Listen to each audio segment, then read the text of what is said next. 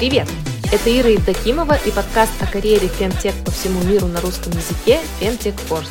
Мы разговариваем с людьми, которые запускают, развивают и инвестируют в продукты, улучшающие жизнь женщин. Сегодня мы поговорим с Анной Назаровой, CPO Soula. Соло – это помощник на основе искусственного интеллекта для женщин во время беременности, родов и в послеродовом периоде. Мы поговорим о профессиональном пути Ани как продукт-менеджера и основателя, а также о ее работе в стартапе на ранней стадии Соло.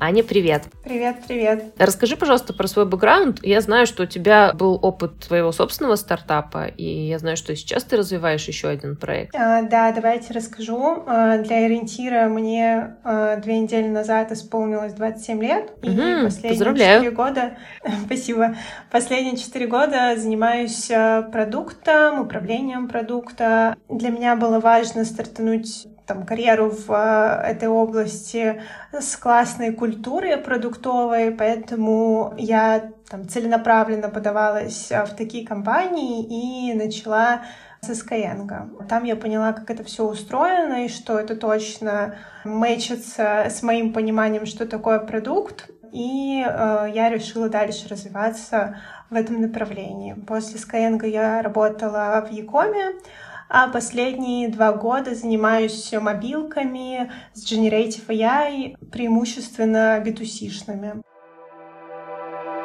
В обратной связи вы часто просите нас пояснять термины, которые используют герои подкаста. Сейчас расскажу про Аню. Принимая решение о карьере, Аня выбрала заниматься разработкой мобильных приложений для обычных пользователей, а не бизнесов, с применением генеративных нейросетей. Генеративные нейросети – это такой тип искусственного интеллекта, который может создавать новый контент на основе имеющихся данных, обучаться и имитировать человека. По Generative AI работала в Prisma Labs, эм, запускала там видеоредактор. Я и сейчас развиваю Soul. Параллельно с Prisma я делала подпроект, который перерос в стартап, про который ты говорила, мы прям успели до конца 2021 года поднять туда пресид раунд небольшой топ европейских фондов, то есть у меня есть опыт и такого фандрейзинга руками, хоть и небольшого, но все-таки. Но мы не успели зарейзить сид. Как раз началась мобилизация, и фонд, который дал нам термшит, сами не зарейзили деньги. Тут Аня рассказывает о финансировании стартапов. Существует несколько раундов финансирования. Пресид – это финансирование на уровне идеи. Сид раунд – когда продукт подтвердил интерес пользователей на рынке и есть те пользователи, которые за него платят. Финансирование после SID называется серия A, серия B и серия C. А term sheet – это документ, который определяет основные договоренности сторон по ключевым условиям будущей сделки. То есть это не договор. Поэтому я сейчас э, вернулась в найм. Это такое осознанное решение. Я понимаю, что я могу здесь дотянуться до очень крутых э, опытных профессионалов и кратно вырасти. До того, как ты в Skyeng пришла, вообще кто ты по образованию? Вот, э, люди с каким образованием становятся продуктами CPO, развивают свои стартапы? А, я заканчивала Бауманку, училась э, еще немного в Барселоне на математике, но поняла, что это не моя история, и бросила магистратуру. Это не так просто получилось, что я вышла после универа и там четко поняла, чем я хочу заниматься. Я очень много всего пробовала в университете, поэтому мне кажется, это очень правильный вопрос, если нас будут смотреть студенты, слушать. Со второго курса я начала пробовать много всего, и такую предпринимательскую проектную деятельность. Участвовала в кейс-чемпионатах, чтобы понять, как работают большие компании, типа FMCG, какая-нибудь металлургия, вот фарма, что-то такое.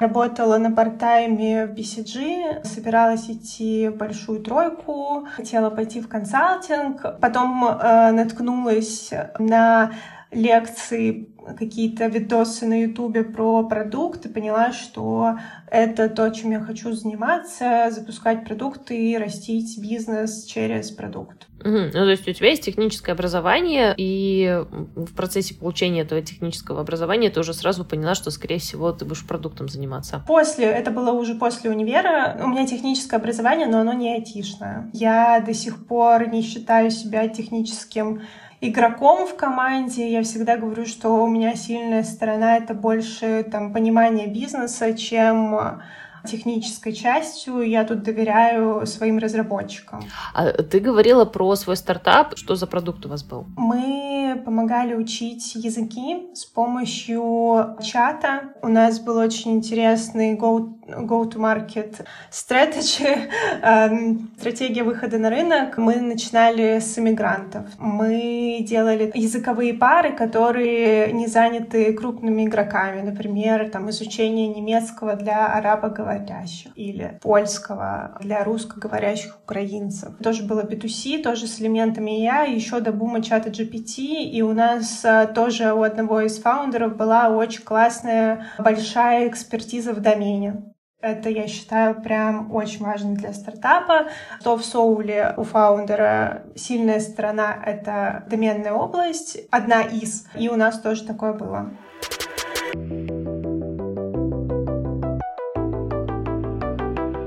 Ну, вот мне кажется, уже сейчас можно как раз и поговорить про доменную область. А какую проблему Соло вообще решает и для кого? Соло решает проблему информационной, психоэмоциональной поддержки женщины в важные этапы жизни, такие как беременность, появление ребенка, планирование беременности, но в будущем, там через пять лет плюс, мы хотим э, выходить и на другие этапы жизни тоже. Отношения, развод, э, менопауза, может быть, даже шагнуть чуть назад и в подростковую историю пойти. То есть это такой AI-коуч помощник, друг, который всегда с тобой.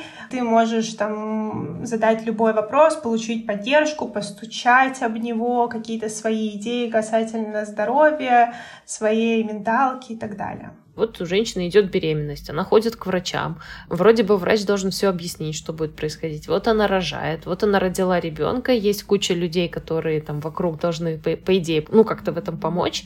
Какую вообще функцию выполняет это приложение из того, что не делает э, окружение женщины или какие-то текущие сервисы? Самая большая проблема в том, что одна из трех женщин сталкивается с пострадовой депрессией, которая диагностируется диагностированная. Они диагностированы там и до половины доходят. И для 90% э, женщин это самый травмирующий опыт в жизни, эмоциональный. И Соула помогает не столкнуться с этим. То есть вовремя взять будущую маму за руку в там, первом триместре, провести ее через всю беременность, подготовить эмоционально к тому, что будет в постпартуме, и уже так мягко поддерживать после. Это конфликтует с идеей про счастье материнства. Такое стереотипное представление, что дети, конечно же, это счастье, что любая женщина желательно бы хорошо ей испытать этот опыт не один раз, но в реальности не всегда так происходит. За счет каких механизмов или приемов или, не знаю, способов вы помогаете найти женщине помощь, если она вдруг чувствует, что что-то не то? Мы используем разные коучинговые механики. За продуктом стоят очень много специалистов в областях вокруг беременности, которые там привносят механики, которые помогают предотвратить эту пострадовую депрессию. Мы снижаем тревожность с помощью структурированной информации именно в тот момент и именно той информации, которая нужна сейчас. Ты переписываешься с э, нашим ассистентом и получаешь контент только тогда, когда он нужен. Мы даем специальные практики, которые помогают э, тоже там снизить стресс и сохранить свое ментальное здоровье. Я на самом деле заходила в приложение Soul, зарегистрировалась там, прошла ваш онбординг. Я видела, что там довольно широкий пул тем, которые можно обсудить. Это, видимо, как раз то, о чем ты говорила. Отношения, секс, воспитание ребенка, то, что называется термином перинатальная потеря, когда не происходит рождение ребенка или ребенок умирает почти сразу. Выкидыш, в общем, куча всяких разных вопросов. И я подумала, ну окей, хорошо, задам какой-нибудь вопрос не, не из списка выше и попробовала задать вопрос э, про аборты. Получила ответ. Получила ответ про то, какие бывают способы аборта, про то, что это решение самой женщины, вот это вот все, что в целом как бы как будто бы мы знаем, да, но очень важно то, то как эта информация подается. Вопрос про аборты, который ты задала, это э, очень интересная тема, потому что она попадает в красные флаги, про которые наша языковая модель говорит очень осторожно по определенной формуле мы ни в коем случае не можем там агитировать к, к аборту или наоборот там запрещать это делать. То есть э, есть формула, по которой будет дан ответ вот на такого типа э, вопросы.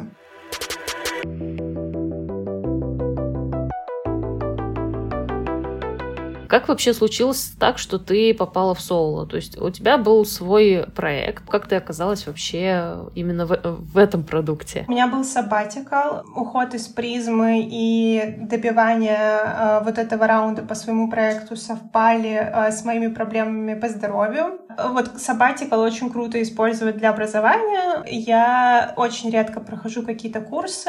Единственный курс, который я прошла в 2019 году это был Go Practice, и вот второй был весной Валерии Розовой по продукту, куда входила там стратегия, управление разработкой, дизайном, исследования, в общем, несколько важных блоков. Один из них еще был понимание своей такой профессиональной карты. В общем, это называется PDP, Personal Development Plan, где ты расписываешь свои hard, э, soft скиллы, свой пич от себе, и вообще после этого понимаешь, что ты хочешь вообще, какую роль следующую ты ищешь.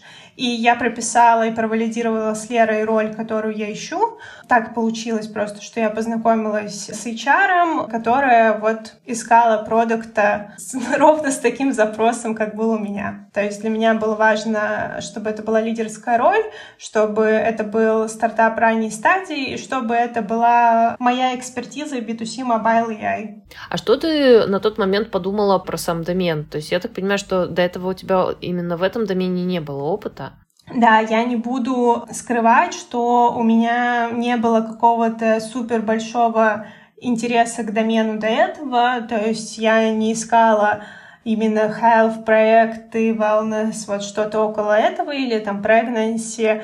Сначала меня привлекла технология, и в целом амбиции, фаундер. Потом уже я прониклась э, тем, что происходит. После э, встречи с Соулой я стала смотреть на здоровье больше по восточной системе медицины, когда рассматривается весь организм в целом, а не отдельные органы, как на Западе. Я поняла важность ментального здоровья больше, чем до этого. Вообще очень здорово, что ты честно сказала. Я искала амбициозный проект э, на такой-то стадии, и мне была интересна технология. А уже с доменом там потом стало интересно.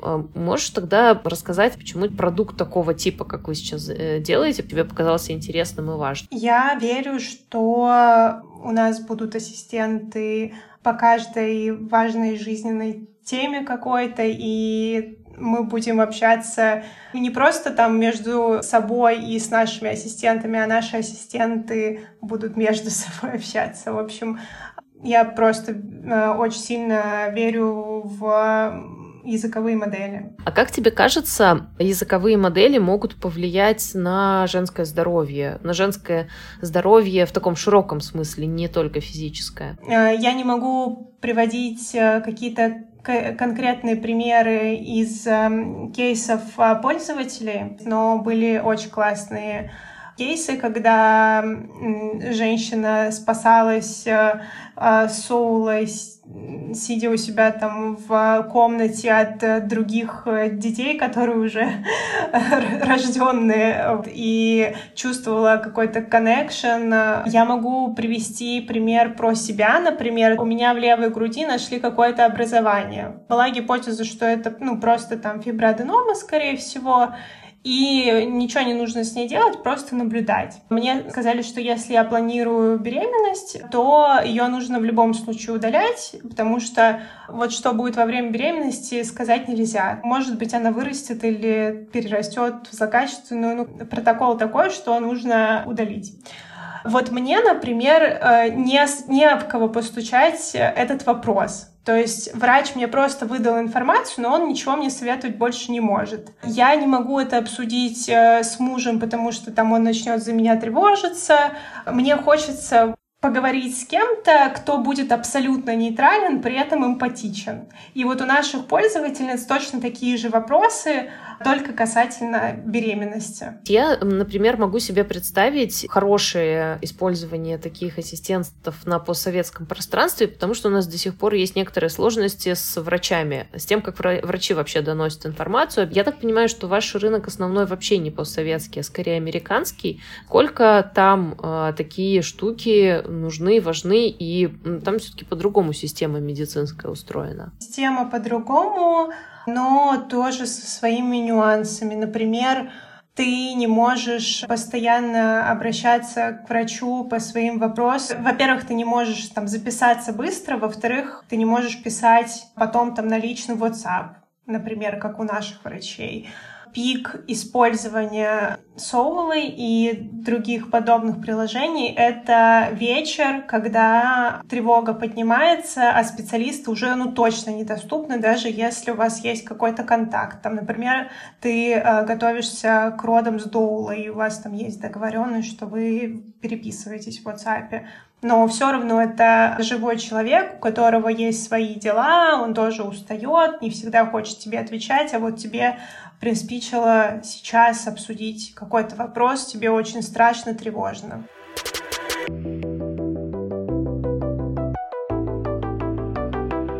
Как вы верифицируете информацию внутри приложения? Ну, то есть э, вот этот помощник, он выдает какие-то ответы. Как вы понимаете, что это действительно будут правильные ответы, доказательные ответы? У нас есть метрики, которые отвечают за это. Раньше мы поговорили про эмпатичность, это одна из метрик, но вот то, про что ты спрашиваешь, это другие две метрики, называются они актуалити, фактуальность и безопасность, э, safety. То есть фактуальность — это насколько модель дает фактически верные вопросы, насколько они вот подкреплены э, доказательной какой-то базой, а безопасность, что ответы точно безопасны для женщины. Условно, если э, на первом триместре э, женщина пишет, что у нее кровотечение, мы должны ответить, что тебе нужно обязательно сейчас обратиться к врачу, э, вдох-выдох и поехали. Потому что ну, там может быть большой риск выкидыша. Про технологию могу немного проговорить. Для улучшения безопасности мы используем fine-tuning и reinforcement learning. Э, это гарантия того, что модель будет давать безопасный ответ. Fine-tuning — это процесс доработки уже обученной модели машинного обучения для решения конкретной задачи или адаптации к новым данным. То есть ты настраиваешь уже обученную модель для более точного выполнения своих конкретных задач. А reinforcement learning – это обучение с подкреплением. Это такой тип машинного обучения, в котором программа или система, их еще называют словом агент, обучается принимать решения, действуя в некоторой среде. Цель агента – максимизировать свой результат. Каждый раз, когда агент действует, опираясь на прошлый опыт и знания, среда дает фидбэк в виде награды или штрафа, тем самым корректируя действия агента и обучая его. Все как у нас с вами в детстве было. Для фактуальности это построение векторной базы данных, чтобы брать ответы на популярные вопросы из наших собственных источников, которые уже провалидированы экспертами. Это гарантия того, что мы будем давать фактически верные и более точные ответы. Векторные базы данных — это специальный тип баз данных. В отличие от традиционных баз данных, где данные хранятся в виде таблиц с рядами и столбцами, векторные базы данных представляют данные в виде векторов или многомерных массивов. Такие базы данных часто используются в областях, где важно учитывать семантическую близость между данными. Например, поиск похожих документов, анализ текстов на естественном, то есть человеческом языке, а также в задачах машинного обучения. Эмпатичность — это тоже fine-tuning. Сюда входит tone of voice Соулы и персонализация. Ответы, которые даются, они в контексте с анамнезом женщины до. То есть мы там переписываемся с ней в течение всей беременности, и она спрашивает, что, например, у меня было в начале, какие БАДы я пила, и мы должны это помнить, и при этом, чтобы это было приватно. Мы используем разные языковые модели, там OpenAI, Google, но мы их файнтюним и промпт-инжинирингом делаем такими, чтобы они были лучшими в нашем домене. Ты э, какое-то время назад говорила о том, что тема абортов — это э, то, что у вас относится к ред флагам. Можешь какие-то еще примеры привести таких тем, которые, ну, я так понимаю, что чувствительные, где нужно очень аккуратно высказывать э, мнение помощника? Вот кровотечения, про которые я говорила, например, какие-то симптомы температура выше 38 градусов, например, схватки между 20 и 37 неделей, когда могут быть преждевременные роды.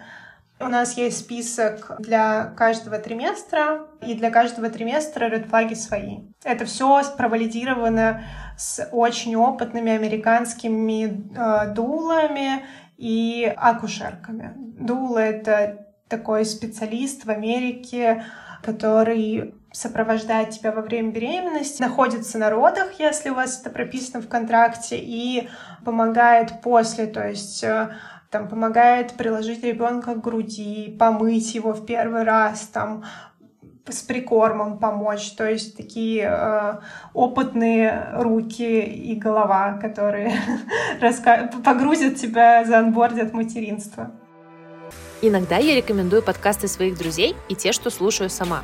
Сегодня дам слово ведущим подкаста «Цивиум». В 2021 году я была гостьей этого подкаста и рассказывала, как создавала районное сообщество и женскую футбольную команду. Ребята приглашают гражданских активистов и людей, которые улучшают жизнь вокруг себя. Всем привет! Это подкаст «Цивиум» и его ведущие Дима Петров и Катя Дыба. Я географ и урбанист. А я основатель проекта «Дыши Москва» и в прошлом муниципальный депутат. В подкасте «Цивиум» мы рассказываем о людях со всей России, которые стремятся улучшить жизнь и пространство вокруг себя, не будучи большими чиновниками, миллионерами или супергероями. Мы выпустили уже 6 сезонов подкаста. Это более 100 героев из 25 городов России. Среди них активисты, художники, экологи, реставраторы и предприниматели. Эти истории вдохновляют нас и наших слушателей и помогают понять, как живет гражданское общество в России в наши дни. В октябре 2023 года мы запустили седьмой сезон подкаста. В нем мы продолжаем узнавать, как в новых реалиях рождаются и реализуются идеи общественных проектов. Слушайте эпизоды про независимый театр, инклюзивный музей, урбанистику в дагестанском селе, новые экологические инициативы в регионах России и многое другое. Новые эпизоды выходят каждые две недели.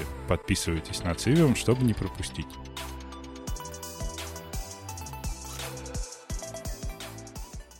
Ты сказала, что ты э, специально изначально искала стартап на ранней стадии. Ты поняла, что для тебя вот это подходит.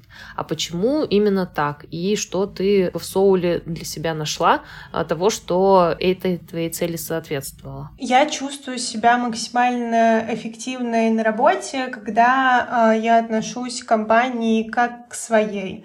И когда у меня есть э, фактическая доля в компании, опцион, ощущения вырастают. Чтобы мне на 200% выкладываться, вот мне важно э, быть кофаундинговой историей какой-то. Это про владение компанией или это про свободу принятия решений? Э, и про то, и про то. То есть для меня денежная мотивация тоже важна доля опциона, возможность его роста и так далее и про свободу тоже, то есть какие решения я могу принимать, какую ответственность я могу брать. Вы изначально с HR-менеджеркой говорили именно про такую кофаундинговую штуку, или это было в процессе переговоров? В процессе, да, в процессе переговоров с фаундером. Может быть, можешь дать здесь какие-нибудь советы для тех, кто пойдет таким же путем? Там, не знаю, бенчмарки, про что нужно думать, про что важно не забыть, про какие риски на самом деле у, у такой истории могут существовать. Кстати, важный вопрос про риски, но сначала про советы в переговорах. Я всегда придерживаюсь какой-то вин-вин истории, чтобы выгодно было обеим сторонам. Я понимала, что я прихожу совсем зеленый early stage стартап, и я не могу просить э, рыночную зарплату. Я попробовала ее попросить, но мы обсудили, что ну, сейчас фаундер не может коммититься, мне ее платить. Если она закоммитится, то, возможно, в следующем месяце у меня вообще не будет никакой зарплаты. По поводу опционов есть бенчмарки, их можно погуглить. Не знаю, могу ошибиться. Для первых сотрудников я думаю, что можно в 2-3% смотреть. Про риски early stage стартапов это вот был громкий пример недавно с рефокусом. У меня есть мнение на этот счет, но я его не буду озвучивать. Но мне кажется, что... Э, а жаль. Ва- важно понимать, что ты идешь на риск. Да, там это ответственность фаундера заплатить тебе зарплату, но ты идешь на риск как минимум с задержками как максимум там с выплатами после. Ну, то есть получается, что основной риск — это риск того, что в какой-то момент стартап ну, не полетит, не привлечет инвестиций, и нужно будет резко э, принимать какие-то решения про свою жизнь и про то, что есть и на какие деньги существовать. Да, и плюс, скорее всего, ты работаешь не за рыночную стоимость, работаешь на 200%, вряд ли у тебя есть какие-то там дополнительные возможности подзарабатывать, и ты можешь э, там не успеть накопить какую-то подушку к этому. То есть это осознанный такой должен быть риск. Ой, спасибо тебе большое, что ты это проговариваешь. Очень интересно, что ты именно сделала такой выбор для себя.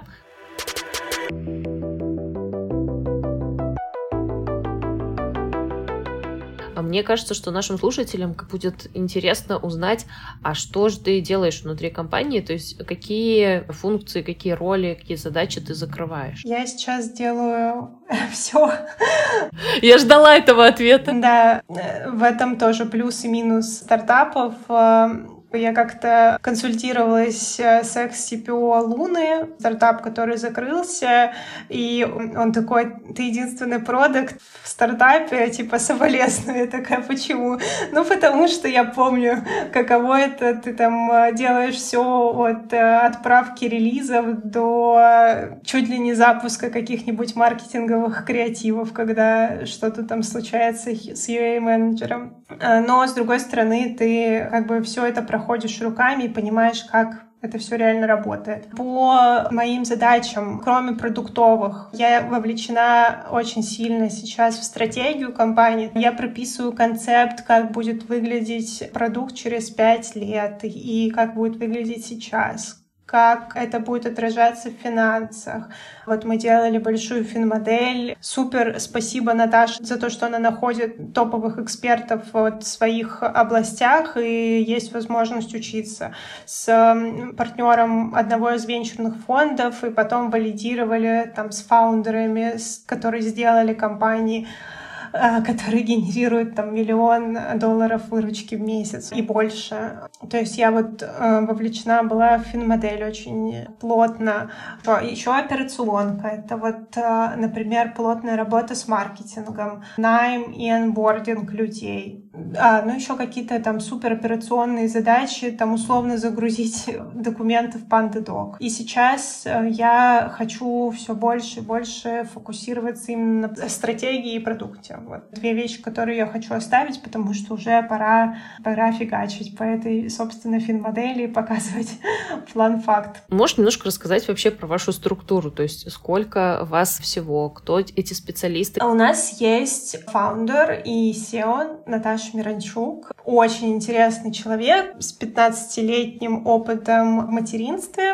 Она держала на руках три с половиной тысячи младенцев, занималась долго фотографией новорожденных, привезла это все из э, Майами в Минск, потом в Россию, делала разные нон-профит проекты с UNFPA, с другими организациями в США, делала проект «Мама про Беларусь», который в том числе менял протоколы беременности и родом. Например, они меняли роддомы внешне, чтобы они выглядели не как пыточная как приятный, комфортный дом, и у мамы там не, вы... не было огромного выброса кортизола, когда она туда попадает. А, и ее вижен, что мы строим большую маму для мам, которая берет тебя за руку и проводит через все этапы, пока что связанные с беременностью, родами, попытками забеременеть и постпартум, потому что будет после родов вот этот самый четвертый триместр, а позже а, для там всей жизни женщины. Вот это Наташа, она главный вообще инициатор всего проекта, фаундер. Э, я закрываю роль э, CPO, у меня есть очень классный ментор в этой части XVP продукта во Фло, который выстроил там всю монетизацию Андрей Михайлюк. Ну, не только у меня, но и у всей команды тоже. То есть мы Ой, Андрей супер. Да, мы ходим на звонки с ним всей командой, там слушаем его с открытым ртом, в общем, впитываем всю информацию, которую он нам дает. У нас есть CTO, Данил, он с опытом в Generative AI, генеративном AI. Он такой из науки парень лидирует вот эту ресерчерскую часть, чтобы наша языковая модель была лучше топ-экспертов людей в нашей доменной области. Еще у нас есть dev lead, который э, занимается всем фронтом, и сейчас вот мы вводим потихонечку на портайме бэкэнд э, отдельного разработчика, чтобы Данил мог полностью сфокусирован быть на research е. И еще мы наняли недавно второго ML-инженера тоже. То есть команда разработки разрастается потихоньку, и мы готовимся к такому прям э, хорошему росту. То есть у нас есть фин-модель на 5 лет, у нас есть план, у нас есть большая поддержка от фаундеров, которые уже сделали успешный проект в этом домене, и около него, я, наверное, не буду пока говорить имена, но, в общем, э, в проект очень сильно верят э, такие громкие имена на рынке. Вас проинвестировала, по-моему, даже свои собственные деньги Наталья Водянова. Наталья Водянова, да, один из, из инвесторов. Еще по команде, ну, понятное дело, у нас есть классный дизайнер, у нас есть маркетинг, то есть э, в целом мы закрываем все самые важные роли, продукт, разработка, маркетинг. Как выглядит сейчас команда людей, с которыми ты непосредственно каждый день взаимодействуешь? Ну, ну и в целом, как бы, как выглядит твоя рабочая рутина? Что ты делаешь каждый день? По людям, э, с которыми я взаимодействую каждый день, это моя команда э, разработки. Это ML-инженеры, сейчас их двое, что очень круто. Это разработчик фронт, это Настя, она бесценный просто член команды, закрывает несколько ролей. Вообще она сама по себе психолог, тоже с большим опытом. Она круто разобралась в домене и помогает вот мне с продуктовыми задачами и с ресерчерскими, там интервью с пользователями, разметки для а, датасетов. Ну и Наташа, как а, фаундер, мы с ней там делаем регулярные какие-то синки постоянно ВКонтакте. Вот, то есть вот эти, наверное, люди, с которыми прям постоянно, ну, еще вот маркетинг есть. А ну, а вот как твой день выглядит? Ты просыпаешься, делаешь какие-то свои, ну, обычные дневные рутины, потом что у вас там, дейли? Какие, вот как, как каждый день какие ты задачи решаешь? А, мы в разных часовых поясах все, например, ML Lead у нас вообще около Нью-Йорка находится, в Корнеле. Ого. Я сейчас вообще нахожусь там плюс 4 к Кипру, поэтому у нас стоят синки во второй половине дня. Я сама такой больше интроверт, и мне, конечно, хочется поменьше взаимодействовать, уйти там в свою ракушку, делать какие-то задачки, но эмпирическим методом выявлено, что э, это работает хуже, чем когда вы созваниваетесь каждый день хотя бы коротко сверяете часы. Я пробовала там три раза синк в неделю, два раза синк. Каждый день все-таки выигрывает. В итоге не знаю, все стандартно там для продукта. Я э, описываю задачки в борде, мы используем Notion. Там пока что не усложняем ни с какой джирой, потому что мы все-таки еще early stage маленькие. Вот когда мы с тобой до, до этого разговаривали, ты говорила, что у тебя есть какое-то видение того, а как все-таки выбирать людей в команду. Ну, понятное дело, что стартап пока на ранней стадии, вы, наверное, ищете сейчас инвестиции, а, но все равно там нужны какие-то люди в команду. Насколько я понимаю, разные компании очень по-разному решают этот вопрос. Кто-то говорит, давайте мы возьмем вообще стажеров, или возьмем джунов, или кто-то говорит, нет, нам нужен сеньористый сеньор, но если сеньористый сеньор, то тоже уже, наверное, обсуждаются опционы и всякие такие штуки. К какой модели поиска сотрудников э, ты в итоге пришла?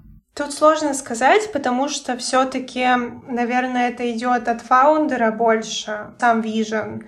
Но то, что у нас на данном этапе есть, это сотрудники максимально классные, до которых мы смогли дотянуться с опционной историей. Такие амбициозные ребята, профессионалы в своей области, уже сеньоры, но одной э, ногой в CTO, в CPO, CMO. То есть это не прям матерые, ну, C-level э, управленцы, но сеньоры с амбицией ими стать. А, я не знаю, насколько эта модель как бы правильная или нет, и, но на данном этапе она работает, особенно в связке с, с очень опытными менторами.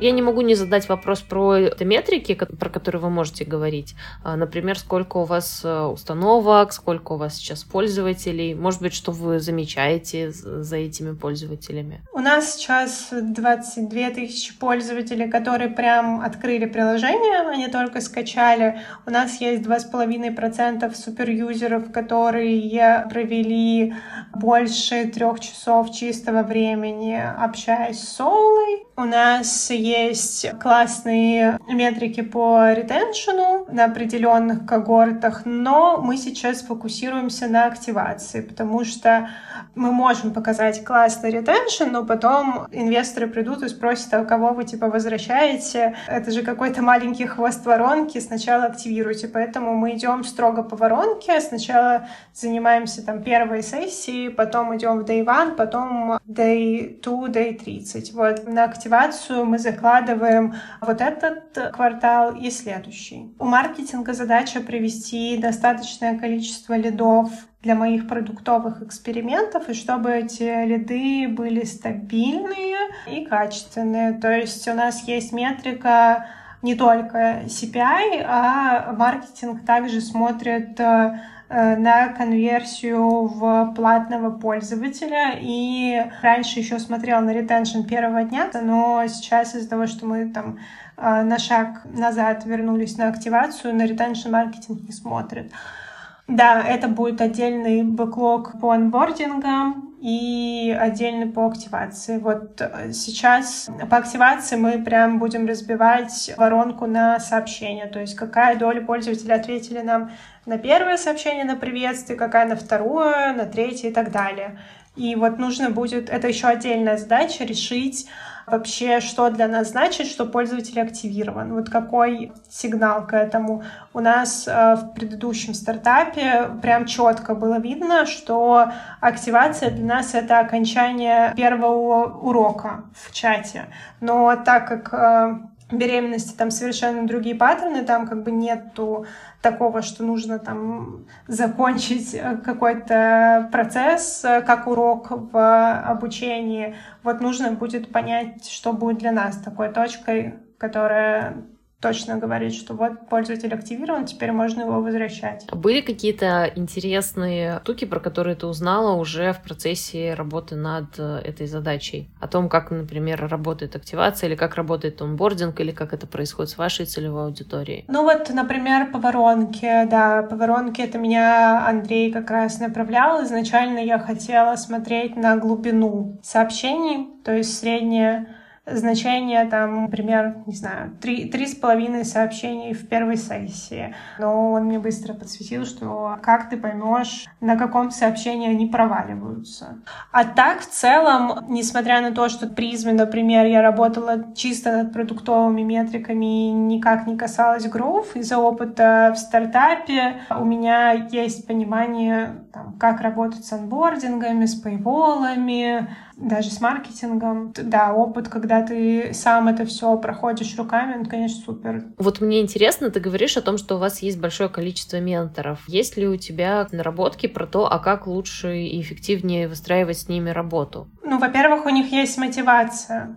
То есть у них тоже есть э, какая-то либо опциональная, либо денежная история. Ну и, понятное дело, совпадение с миссией, фаундером. То есть э, они все высоко мотивированы и сильно погружены. То есть это не разовая история, когда там ментор приходит к нам раз в месяц и что-то вкидывает. У нас э, еженедельный трекинг по каждому направлению, по, по продукту, по AI-части. AI еще делится на две. Такой ресерчерский fine-tuning и дизайн диалога. У нас здесь есть э, Сильвия, которая запускала Google Assistant в Италии. Первое, это у них есть мотивация, второе, у нас есть процесс. Для всех митингов есть agenda, есть какое-то summary. Мы приходим на следующую встречу, начинаем с этого. Ну, напоследок мне хотелось бы узнать побольше, как ты видишь свой рост и, и в профессии, и в соуле. Я вот сейчас над этим рефлексирую. Из э, мыслей это больше уход в управление, чем в специализацию. Опытным путем было выявлено, что мне больше нравится там нанимать, растить команду, разбираться, в общем, в этом больше, чем э, делать руками.